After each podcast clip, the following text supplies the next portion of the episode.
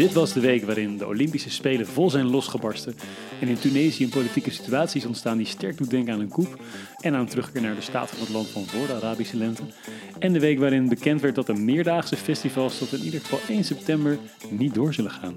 Maar deze berichten zijn voor jou als luisteraar natuurlijk al lang bekend, want jij luistert deze podcast voor wat er verder nog gebeurd is in de wereld waar je eigenlijk over wilde weten. Dus stop met het continu surfen naar nu.nl, want dit wil jij weten. Ladies and gentlemen, we got him. Dat is toch niet te geloven? Dat is echt erg. Come on, it's, we gotta be talking about text. Dat heb gestaan op een Facebook. You are fake news. Goedemorgen, middag of avond en van harte welkom bij weer een nieuwe aflevering van Dit Wil Je Weten. Ik ben Camille en vandaag zitten naast mij Pleun en Lotte. Hallo. Hallo. Hey, hoe viel dat nieuws over die festivals voor jullie? Hadden jullie kaartjes voor iets? Zeker, Lowlands en Down the Rabbit Hole. Dus ik zo, ergens vond ik het dus ook een beetje een opluchting, omdat ik niet zelf wilde afzeggen. Omdat ik dacht, ja, als het weer kan, dan wil ik ook wel echt graag gaan. Mm. Maar ik vond het ook wel een beetje een intense planning, dat ik dan maandag terug zou komen uit Biddinghuizen en dat ik donderdag daar weer zou staan op precies hetzelfde terrein. je had gewoon je tent kunnen dat laten vond ik ook staan. wel een beetje intens. Ja, en jij Pleun? Nee, ik had dus geen kaartjes. Omdat ik mezelf wilde behoeden inderdaad voor die keuze... dat als corona nog steeds wel op de oppervlakte zou zijn... dat ik dan zou moeten kiezen voor... wil ik mezelf exposen? Hier aan of niet? Ja. Nou, ja. nou, nu is er toch voor je gekozen, dus dat scheelt. Ja, precies, ja. Een licht, lichtpuntje. Ja, ja klein lichtpuntje aan de horizon. Nou, een van jullie gaat nog meer lichtpuntjes eh, Oh. krijgen deze avond. Want er is een, eh, een quiz natuurlijk, waarmee we altijd beginnen. Drie vragen over het nieuws van de afgelopen week. En degene die ja, de meeste vragen goed heeft, die wint de titel Nieuwsjunk van de week.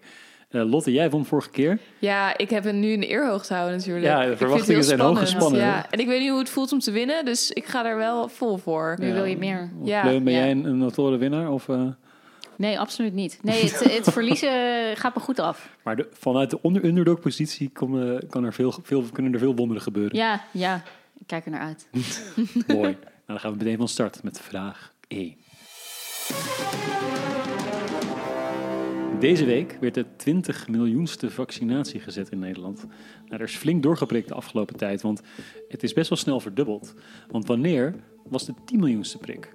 Was dat A op 28 april, B 24 mei, C 4 juni of D of 20 juni?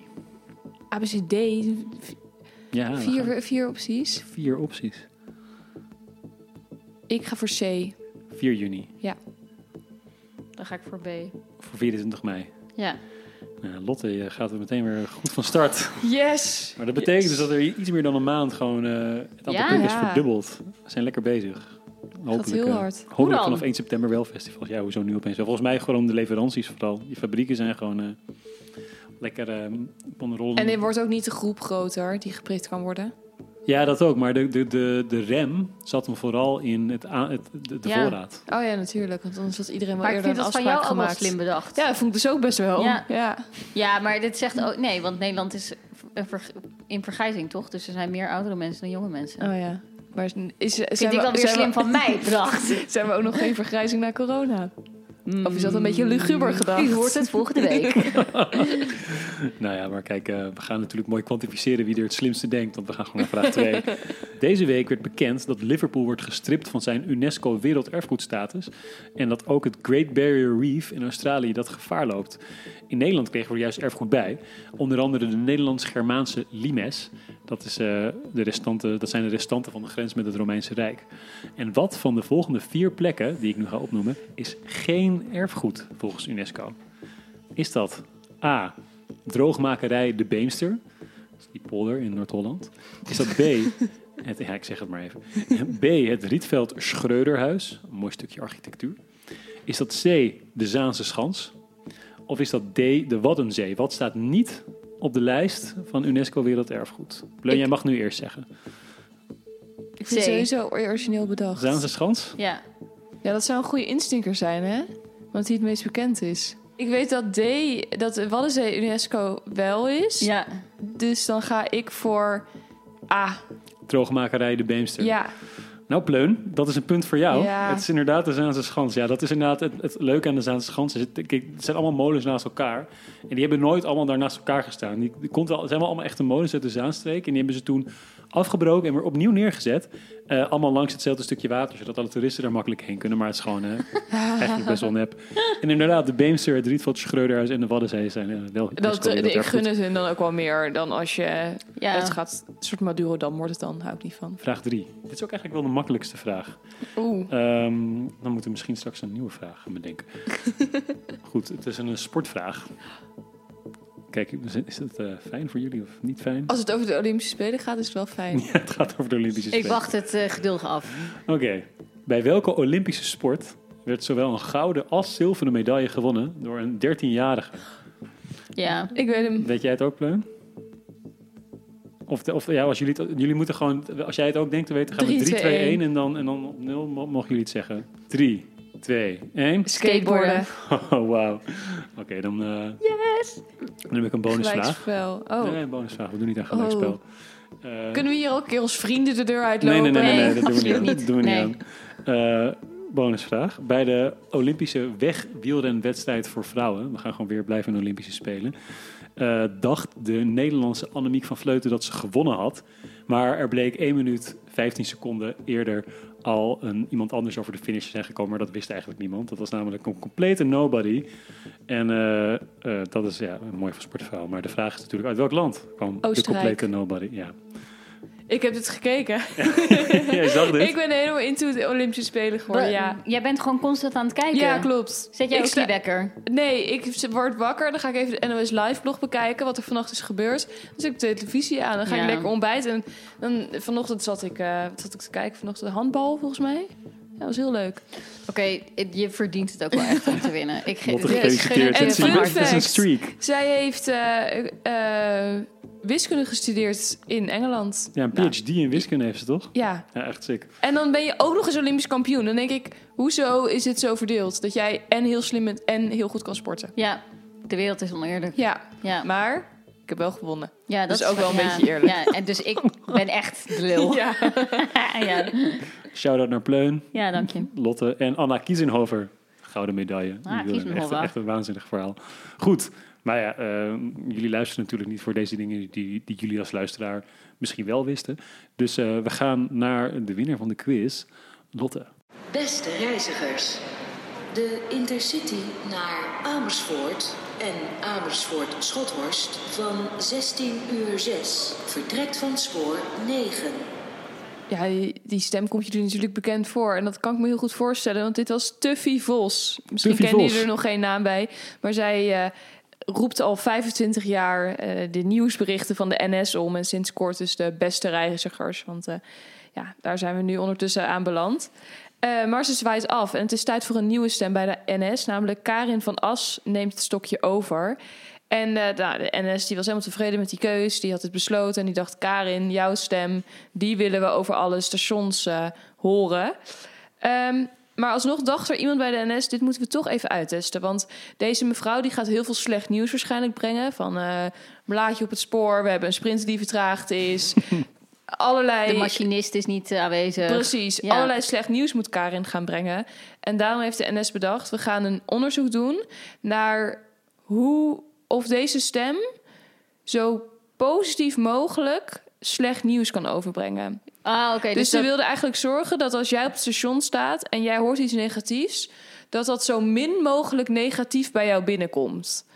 Oh, ja, oké, oké. Dus als ik, ik sta op het station en ik hoor dat mijn trein vertraagd Ja. is... en ik hoor het van Karin... Dat je nog denkt, ja, nou ja, weet je, het kan gebeuren. Terwijl als je het misschien had gehoord van Peter, dan was het nog harder binnengekomen. Ja. Dat wilden ze eigenlijk weten. Oké, interessant. Ja, hoe Maar, dan, ze- maar meestal dan ga je dan toch, dan heb je zes mensen en dan kijk je op wie er het beste wordt gereageerd.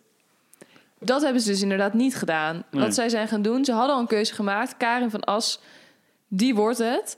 En toen hebben ze vervolgens 24 mensen in een MRI-scanner gestopt. En hebben ze gekeken hoe reageert hun brein nou... als zij Karin van As slecht nieuws horen vertellen.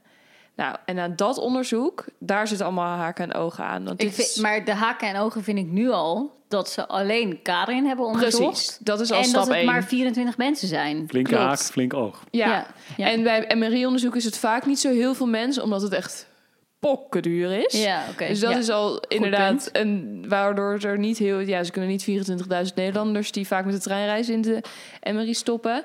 Maar het, ehm, het testbedrijf of ja, het onderzoeksbureau wat ze hebben ingeschakeld, dat is Neurensics. En die zijn ja, bekend in de neuromarketing eh, groep. Die heeft dus dit onderzoek voor de NS uitgevoerd. Maar ja, dit is gewoon een heel onhandig onderzoek. Want het, het, ja, het schijnt gewoon. De kans dat dit gaat werken is gewoon een heel kleine kans. Kun je überhaupt inderdaad aan, aan fMRI's, kun je daaraan afmeten of mensen iets wel of niet fijn vinden?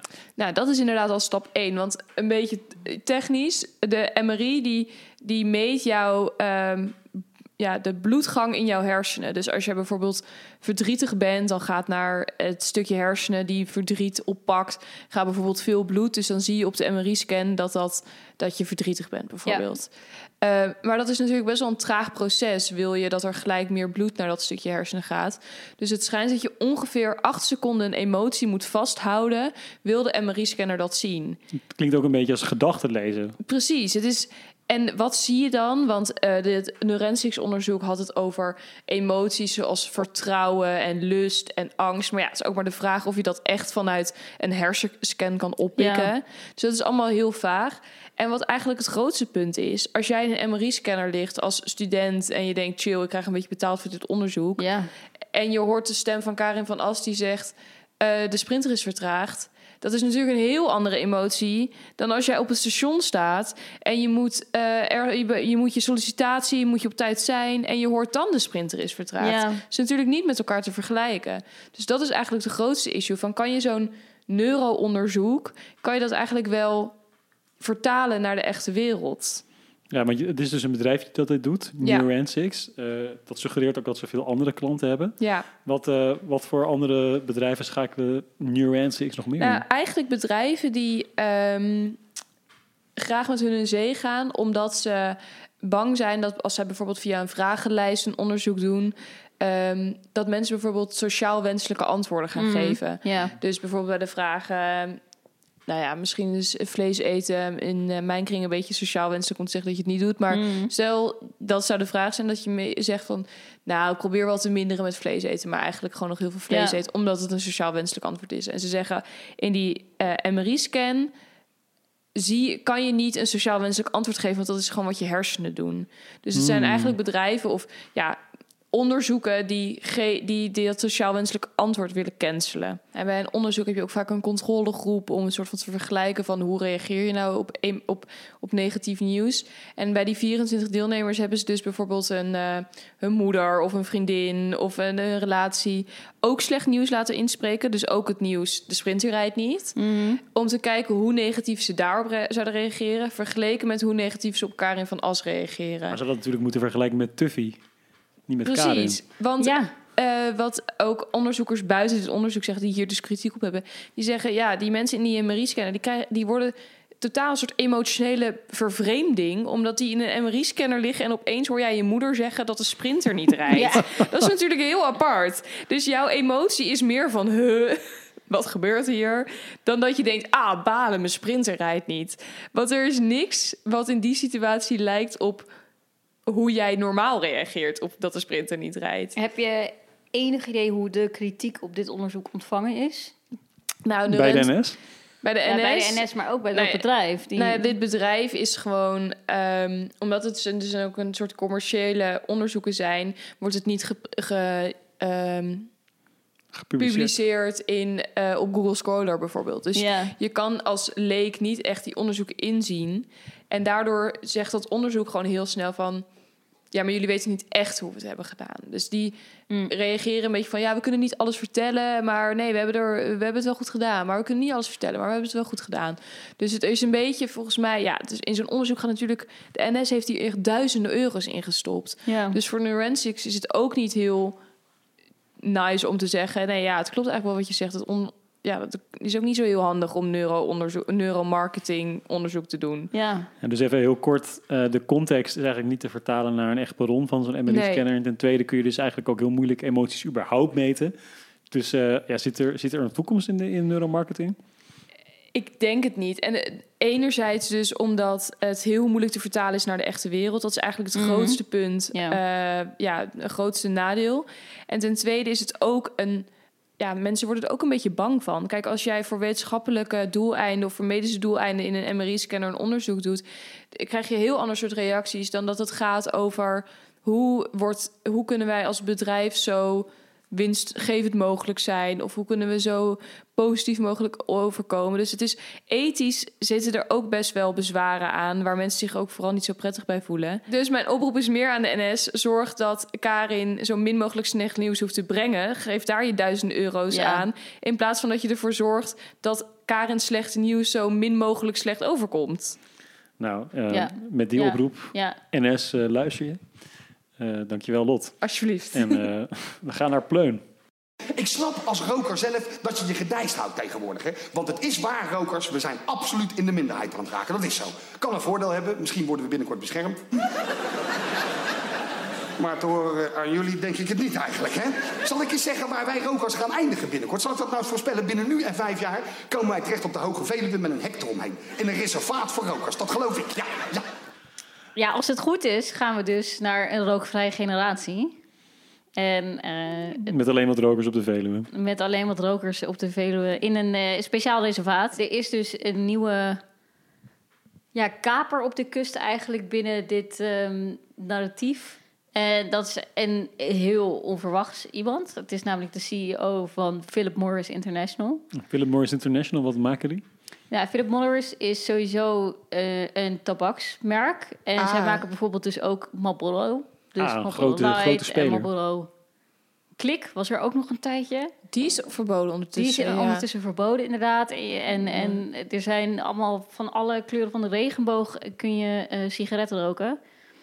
Nou, en die CEO, die heeft dus nu een eh, statement gemaakt dat ze willen dat binnen eh, tien jaar dat de wereld rookvrij is. En zij willen dus, Philip Morris International, die wil dat ehm, de helft van hun omzet, dat dat komt uit niet-tabaksproducten. Dus uit rookvrije alternatieven, zoals zij het zelf noemen. En zij zijn eigenlijk een beetje de, de branding eh, zo aan het vormen dat ze willen overkomen als steeds meer een gezondheidszorg- en welzijnbedrijf. Hun nieuwe missie is dus de wereld te ontroken door sigaretten uit te faseren in de komende jaren. Wat best wel gek is voor een bedrijf waarvan het verdienmodel nicotine en eh sigarettenverkoop is. Het klinkt ook een beetje als Albert Heijn die zegt... Nee, supermarkten moeten het niet meer doen. Ja, precies. Ja, erg, erg nobel is het van ze. Want het is, roken is natuurlijk heel slecht voor je. Dus het is erg fijn en goed dat je, dat je meewerkt aan een rookvrije wereld. Ehm, en de manier waarop zij dat willen doen is zich steeds meer richten op alternatieven zoals bijvoorbeeld vaping en e-cigarettes. En zij noemen het eigenlijk rookvrije alternatieven. En daar word ik dus al een beetje kritisch van, omdat ik denk rookvrij is per definitie niet wat jullie verkopen, want je bent een tabaksmerk. Mhm. En rookvrij is ook heel erg het narratief van alle anti-rookcampagnes. Want, want inderdaad, als die anti-rookcampagnes hebben over een rookvrije generatie... zien ze dan mensen voor zich die e-sigaretten roken? Ja, hele goede vraag. Die zien absoluut niet die mensen voor zich. Eh, die, die willen elke vorm van roken, dus ook e-cigarettes of vaping, willen ze verbannen. Verbannen is dan weer een heel heftig woord. We hebben het gewoon over een product dat intens slecht is voor mensen. Eh, en waar nog steeds 8 miljoen mensen per jaar aan sterven over de hele wereld. Dat, ik, ik- per jaar 8 miljoen, dat betekent dat Nederland binnen drie jaar uitgeroeid is. Eh, en in Nederland sterven er 20.000 mensen per jaar aan ehm, of door roken. En dan hebben we het dus niet alleen maar over roken zelf. Dus als je er echt zelf voor kiest. Dus ook als je meerookt, word je slachtoffer van het roken en kun je daaraan overlijden. En heel veel mensen die aan, daar aan overlijden. Nou goed, Philip Morris International, die heeft gezegd... wij willen er ook voor zorgen dat er een rookvrije generatie komt. En dat gaan we dus op zo'n manier doen dat we rookvrije alternatieven leveren. De anti-rookcampagnes, die zijn daar fel tegen. Die hebben er ook heel fel eh, kritisch op gereageerd. En die beschuldigen dus Philip Morris International van hypocrisie. En het meest tekenend daarin is dat het bedrijf heeft onlangs nog een heel hoog bod gedaan, wat echt in de biljoenen zit, op het farmaceutische bedrijf Vectura. En ehm, dat bedrijf produceert dus astma-puffers. En astma is dat niet iets wat erger wordt door roken? Wow, dat je dit weet. Ze- Ja. Ze investeren gewoon een soort van in het hele cirkeltje. ja, dus ze investeren echt in het systeem. Ze gaan dat- bijna nog, g- nog grafstenen, finan- zeg maar, eh, daar een bod op doen. Nou ja, in principe zeg wel. ja, ze maken echt van begin tot het eind denken ze, we kunnen hier geld uit halen. Ja, exact. Dus als je het eh, v- volledig economisch bekijkt, dan eh, zou je kunnen zeggen: dit is eh, best wel slim bedacht. Als je het ook maar enigszins ethisch bekijkt, is het Zijn het echt, echt ratten? heel kwalijk. Ehm, en het is nog erger, omdat ze nu dus heel erg dat na- narratief pushen van we zijn voor een rookvrije wereld en we gaan helpen met mensen niet laten roken. En oh, kijk deze e-cigarette, want hierdoor rook je niet en dat is veel beter.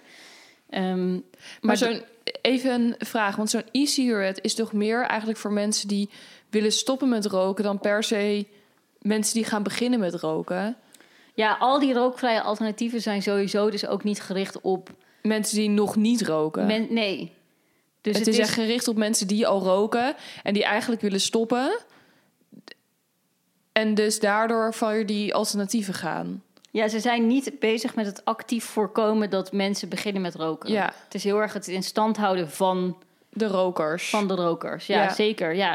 Ze willen Dus- juist een beetje hun afzetmarkt groot houden, zeg maar. Dus dat betekent ook dat de mensen zouden beginnen met roken, met die rook, rookvrije alternatieven, zoals ze dat noemen. Ja, precies. Ja, ja, want dat is dan de gezonde versie van. Dus dat kan dan wel. Dus begin dan. Maar is dat zo? Is het, is het een gezonde versie? De gezonde versie is nooit beginnen met roken. Ja. Hmm. En dat is absoluut niet waar zij aan bijdragen op dit moment. En ik wil hier nu niet negative Nancy gaan zitten zijn. Maar aan de andere kant, je hebt nu heel veel bedrijven, eh, zoals Shell, die een soort van voor de show gaan investeren in eh, duurzame eh, bedrijven. En dat noemen we dan greenwashing. En ik heb heel erg sterk het idee, en misschien ben ik te wantrouwig, ik zelf persoonlijk denk het niet. Want eh, deze man is niet bezig met de wereld beter maken. Deze man is bezig met zijn portemonnee beter te maken. Mhm. Dit is gewoon greenwashing, maar dan door de tabaksindustrie. Ja. In mijn Hel- healthwashing. Ja, exact. Waar dat alleen al eh, in te zien is, is dat in heel veel Afrikaanse landen is Philip Morris nog gewoon heel veel aan het marketen om echt sigaretten te verkopen. Dus dat hele rookvrije discours van ze klopt gewoon geen reet van. Want ergens anders op de wereld zijn ze juist heel erg bezig met ga roken, ga roken. Dus ze gaan er gewoon heel erg mee met de waan van de dag in de landen waar ze willen verkopen. Is dat in een land waar ze bezig zijn met een rookvrije generatie neerzetten? Dan zeggen ze: nee, we willen gezondheid voor de mensen en we gaan Ja, alternatieven aanbieden. En in landen waar dat sentiment nog minder leeft, waar ze nog gebruik kunnen maken van de afzetmarkt, daar gaan ze gewoon voelen op tabak verkopen. Ja, het is gewoon heel erg inspelen op de trend. Ja. Als je ook kijkt naar, er was een tijd geleden, was bij Arjen Lubach een item over de Schumel-sigaret. En dat ze dan bij de test eh, kwam de sigaret gezonder uit omdat het filter langer was. Dus dan komt er minder nicotine binnen. Alleen in de praktijk, wanneer je rookt en je dus het, je sigaret tussen je vingers houdt, dan bedek je dat langere stukje filter. En dan bedek je gaatjes die ervoor zouden zorgen dat je minder nicotine bi- binnenkrijgt. Dus bij de test is het gezonder, maar in de praktijk is het gewoon net zo verslavend. Dus geloof jij in de goede intenties eh, van de tabaksindustrie? Nee, echt absoluut niet. Nee, daar kan ik heel resoluut in zijn. Nee. Goed, dan is het weer tijd voor eh, onze wekelijkse Ver van je bed show.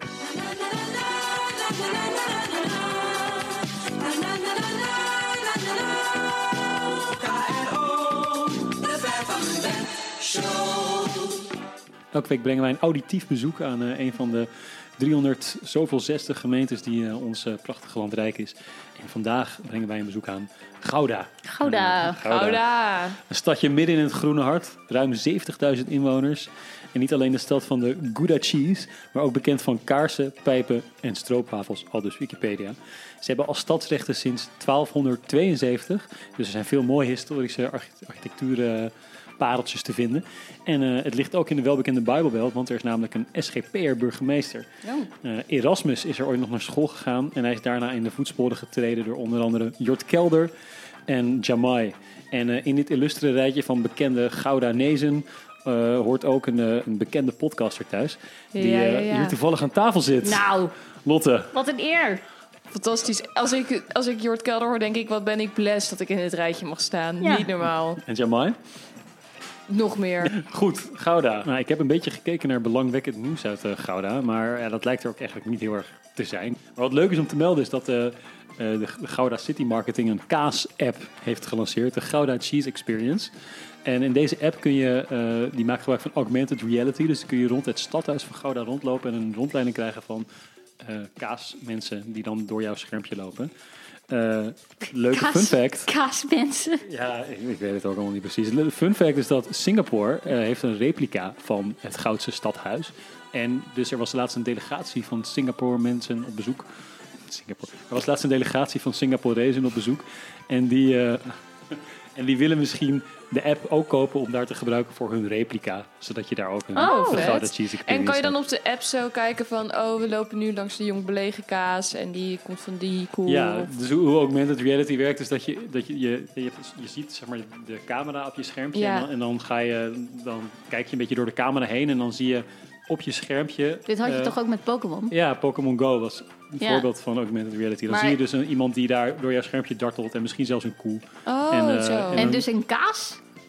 Wat? Ja, ik snap niet. De cheese experience. Wat zie je dan? Zie je, kom je dan... Loop je dan op de kaasmarkt dan in zie je een 1200 kaas. of zo? Ja, nee, dan, dan zie, je, nee, zie je niet de kaas. Zie je mensen die kaas maakten of daarmee betrokken zijn, die dan Oh. iets erover uitleggen. Nou, rest ons nu niks anders dan even aan het rad te draaien. Het staat al in de kamer. Ja, hij staat al heel goed te glimmen. Heb je hem schoongemaakt, Pleun? Ja, ik heb heel erg mijn best gedaan. Ik zie het, ja. Ja. Dan mag jij eraan draaien. Waar gaan we volgende week heen? We gaan naar Waadhoeken. Waadhoeken. Waadhoeken. Ik heb echt geen idee waar dat. Waadhoeken. W-A-A-D-H-O-E-K-E. Waadhoeken. Waadhoeken. Waar ligt dit? Waadhoeken is een, eh, echt een hele grote gemeente in eh, Noordwest-Friesland. En eh, Oh. daar valt onder andere Franeker en eh, Sint-Anna-parochie onder. Dus het is echt zo'n Oh, die grote... kende ik wel, ja. Ja, zo'n grote gemeente waar heel veel Waar dingen dan, onder ja. vallen. Ja, zo'n samenvoeggemeente. Oké. Ja, maar nu gaan we het even niet eh, bij Friesland houden, want we gaan naar Zuid-Amerika. En dan bedoel ik Zuid-Verenigde Staten, namelijk naar Pasco County. In Florida. You are watching this video because you have been selected to participate in a prolific offender program run by the Pasco Sheriff's Office in cooperation with a Department of Justice initiative. Your selection for this program is good news because you will have the opportunity to receive assistance from the Pasco Sheriff's Office and several community partners who will work with you to identify and overcome barriers that have hindered you in your life's Nou, journey. ik hoop dat jullie dit filmpje of deze stem nog nooit hebben gehoord. Nee. Dat eh, is correct. Want dan zou het slecht nieuws betekenen. Want de mensen die dit filmpje hebben gezien, die hebben een brief thuis ontvangen. Dat zijn namelijk voormalig criminelen in Florida. En om precies te zijn in Pasco County in Florida. Want wat heeft deze county nou gedaan? De sheriff heeft naar een select aantal groepje ehm, voormalig criminelen een brief gestuurd en daarin gezegd: Jullie zijn de gelukkige uitverkorenen op een tussen aanhalingstekens objectief en feitelijke manier gekozen groep mensen die vanaf nu onder surveillance staat van de politie en van de county, omdat we willen dat jullie niet nog meer de, eh, criminele activiteiten gaan ondernemen. En daar moeten jullie hartstikke blij mee zijn. Dat jullie, zijn, dat jullie zijn uitgekozen. Alsjeblieft, we gaan jullie in de gaten houden. Toen dacht ik echt... Hoezo moeten zij hier blij mee zijn dat de politie hun in de gaten gaat houden? Want dat Ja. lijkt me toch... Nou ja, met mij waren de burgerrechtenactivisten in Amerika hier ook niet zo blij mee. Want het is natuurlijk bizar dat je als voormalig crimineel of voormalig delinquent... je hebt je straf uitgeschreven dat de politie zegt... nee, we gaan je surveilleren, want ja, dan weten we zeker dat je niks, niks nog meer fout gaat doen. En ze hebben het heel mooi verpakt, namelijk door te zeggen: eh, we gaan een soort maatschappelijk programma voor jullie samenstellen. Dat je ja, weer op je beide benen terechtkomt en dat je aan het werk kan gaan en dat je allemaal mooie dingen kan bereiken.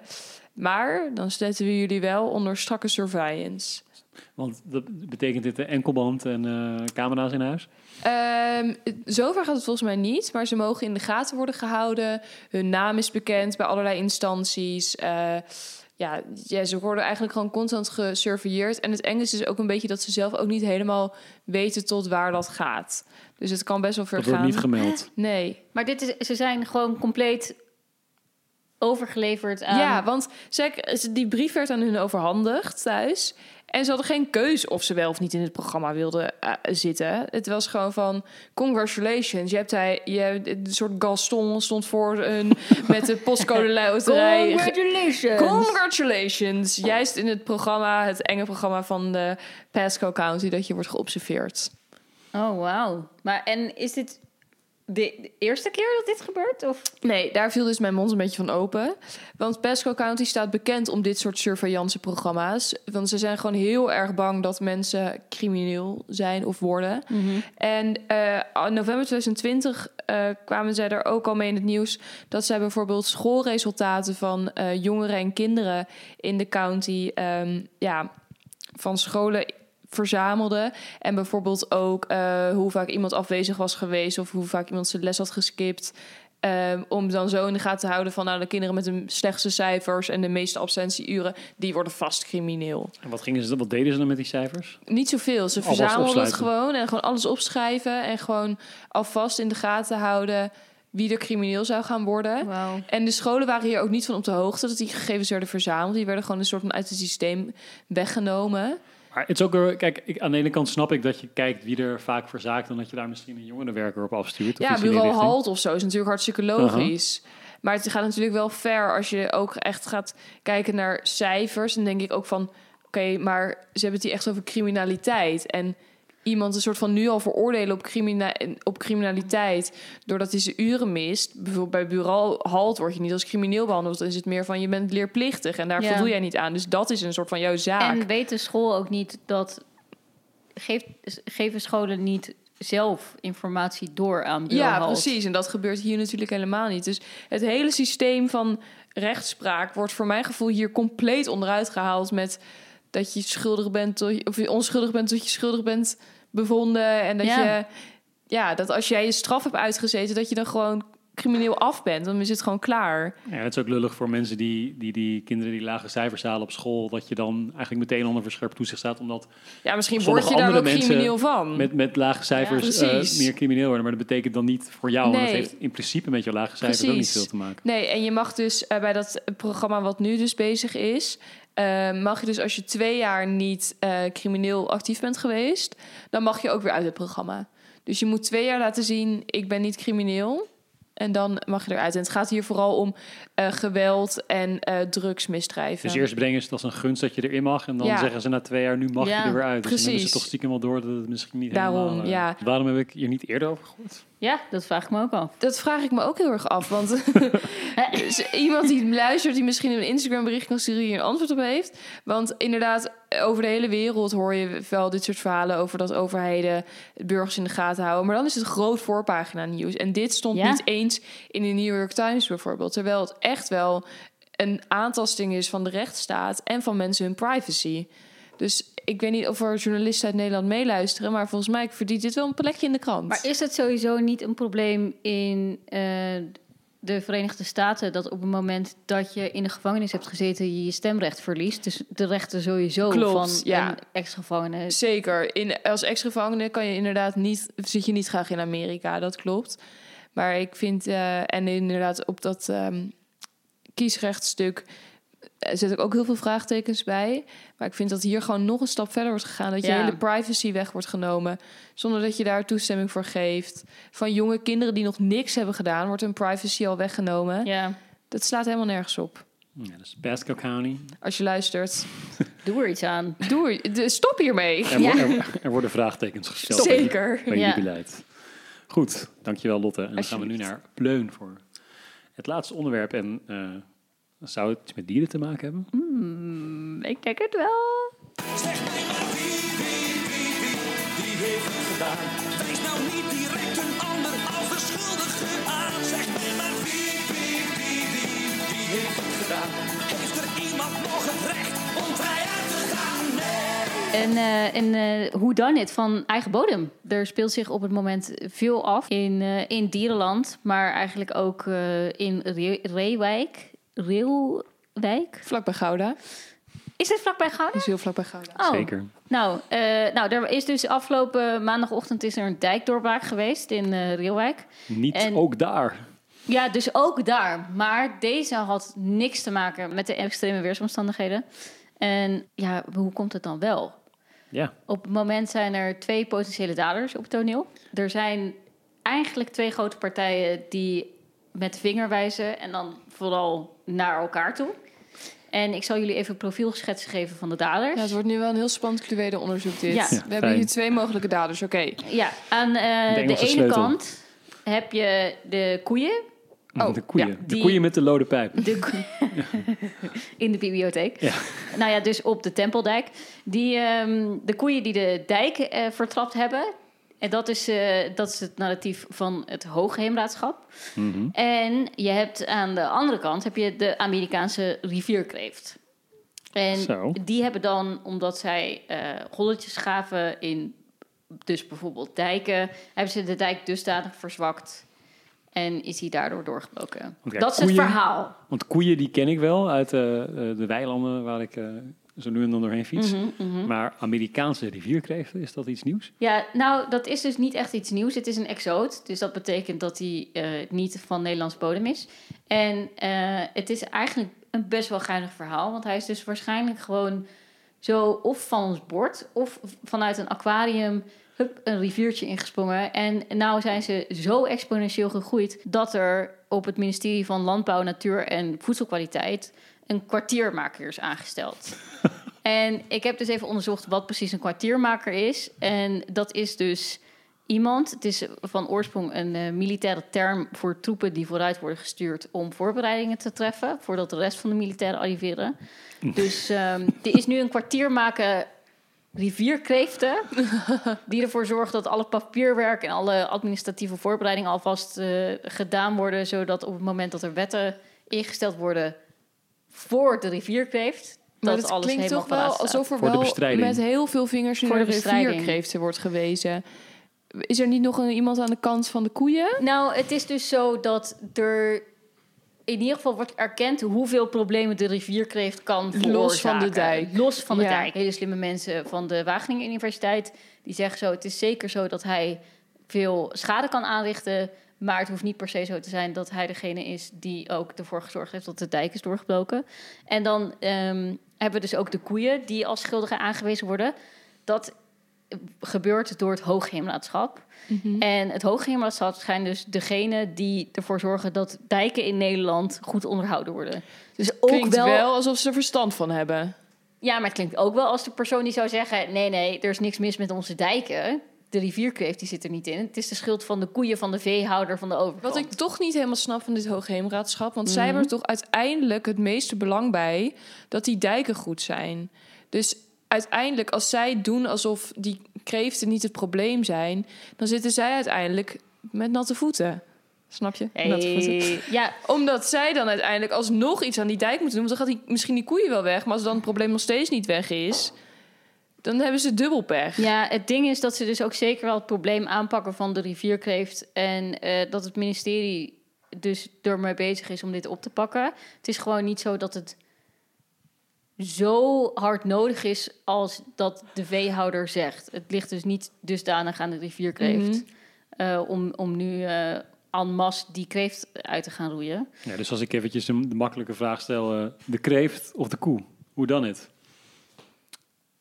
Ja, dit is echt een hele... Dit is een gewetenskwestie, want het zijn allebei dieren natuurlijk. Dus het Ik zou het schuld misschien geven. Ik geef je een tip. Ja, We leggen de schuld bij het Hoogheemraadschap. Die moet gewoon even gedegen onderzoek doen naar wat er precies aan de hand is. En los van hun eigen financiële of hun eigen belangen of iets, moeten zij gewoon gaan kijken wat is er nou aan de hand in die dijk. Ja, het is nu dus zo dat ondertussen in ieder geval al verschillende gemeenten die hebben zelf eh, het opgepakt. En die zijn bezig met pilots om het sloopwerk van de rivierkreeft zelf dan te beteugelen. Dus ze zijn het nu maar gewoon zelf aan het oppakken, wat ook wel goed is. Dus het klinkt toch wel als de kreeft. Ja, ja, maar jongens, een oplossing. Het schijnt zo te zijn dat die kreeft waanzinnig lekker is. Ah. Dus mocht je vis eten, dan kun je hem ook gewoon op je bord Ga naar. Reeuwijk.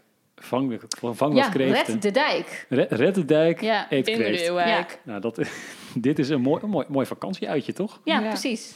Red de dijk, eten Na kreeft. de live experience kaas in Gouda gaan we niet zo heel veel verderop gaan we kreeften vangen in eh Reewijk. Moet je dat niet wissen? Klinkt heerlijk. Hey, dank jullie wel, eh, Lot en Pleun. Dat was hem weer voor deze week. En eh, volgende week zijn we er weer. En vind je dit een leuke podcast? Vergeet je dan niet te abonneren en ons te volgen op de Instagrams eh, op Dit Wil Je Weten podcast. Tot volgende week. Tot volgende week. Houdoe. Don't tell me no, tell me that, tell me baby I'm checking in, checking out, baby I'm your man Oh, come on Step right up Ik heb wel op Jamai gestemd destijds. Ik kon volgens mij toen nog niet lezen. Ja, dus laten we het daar niet over hebben. ik, ik heb op, eh, ook op volgens mij gestemd. Niet op Jim. Nee, Nee, heel- ja, ja, maar nee. het wel meer gunfactor. Ja, of het Ja. was voor Hint volgens mij. Maar die was er al uit. Ja, maar daarvoor. Nog ik vond het jammer wel. dat zij niet in de finale zat. Was ze niet de Oh. mol? Oké. We dwalen af.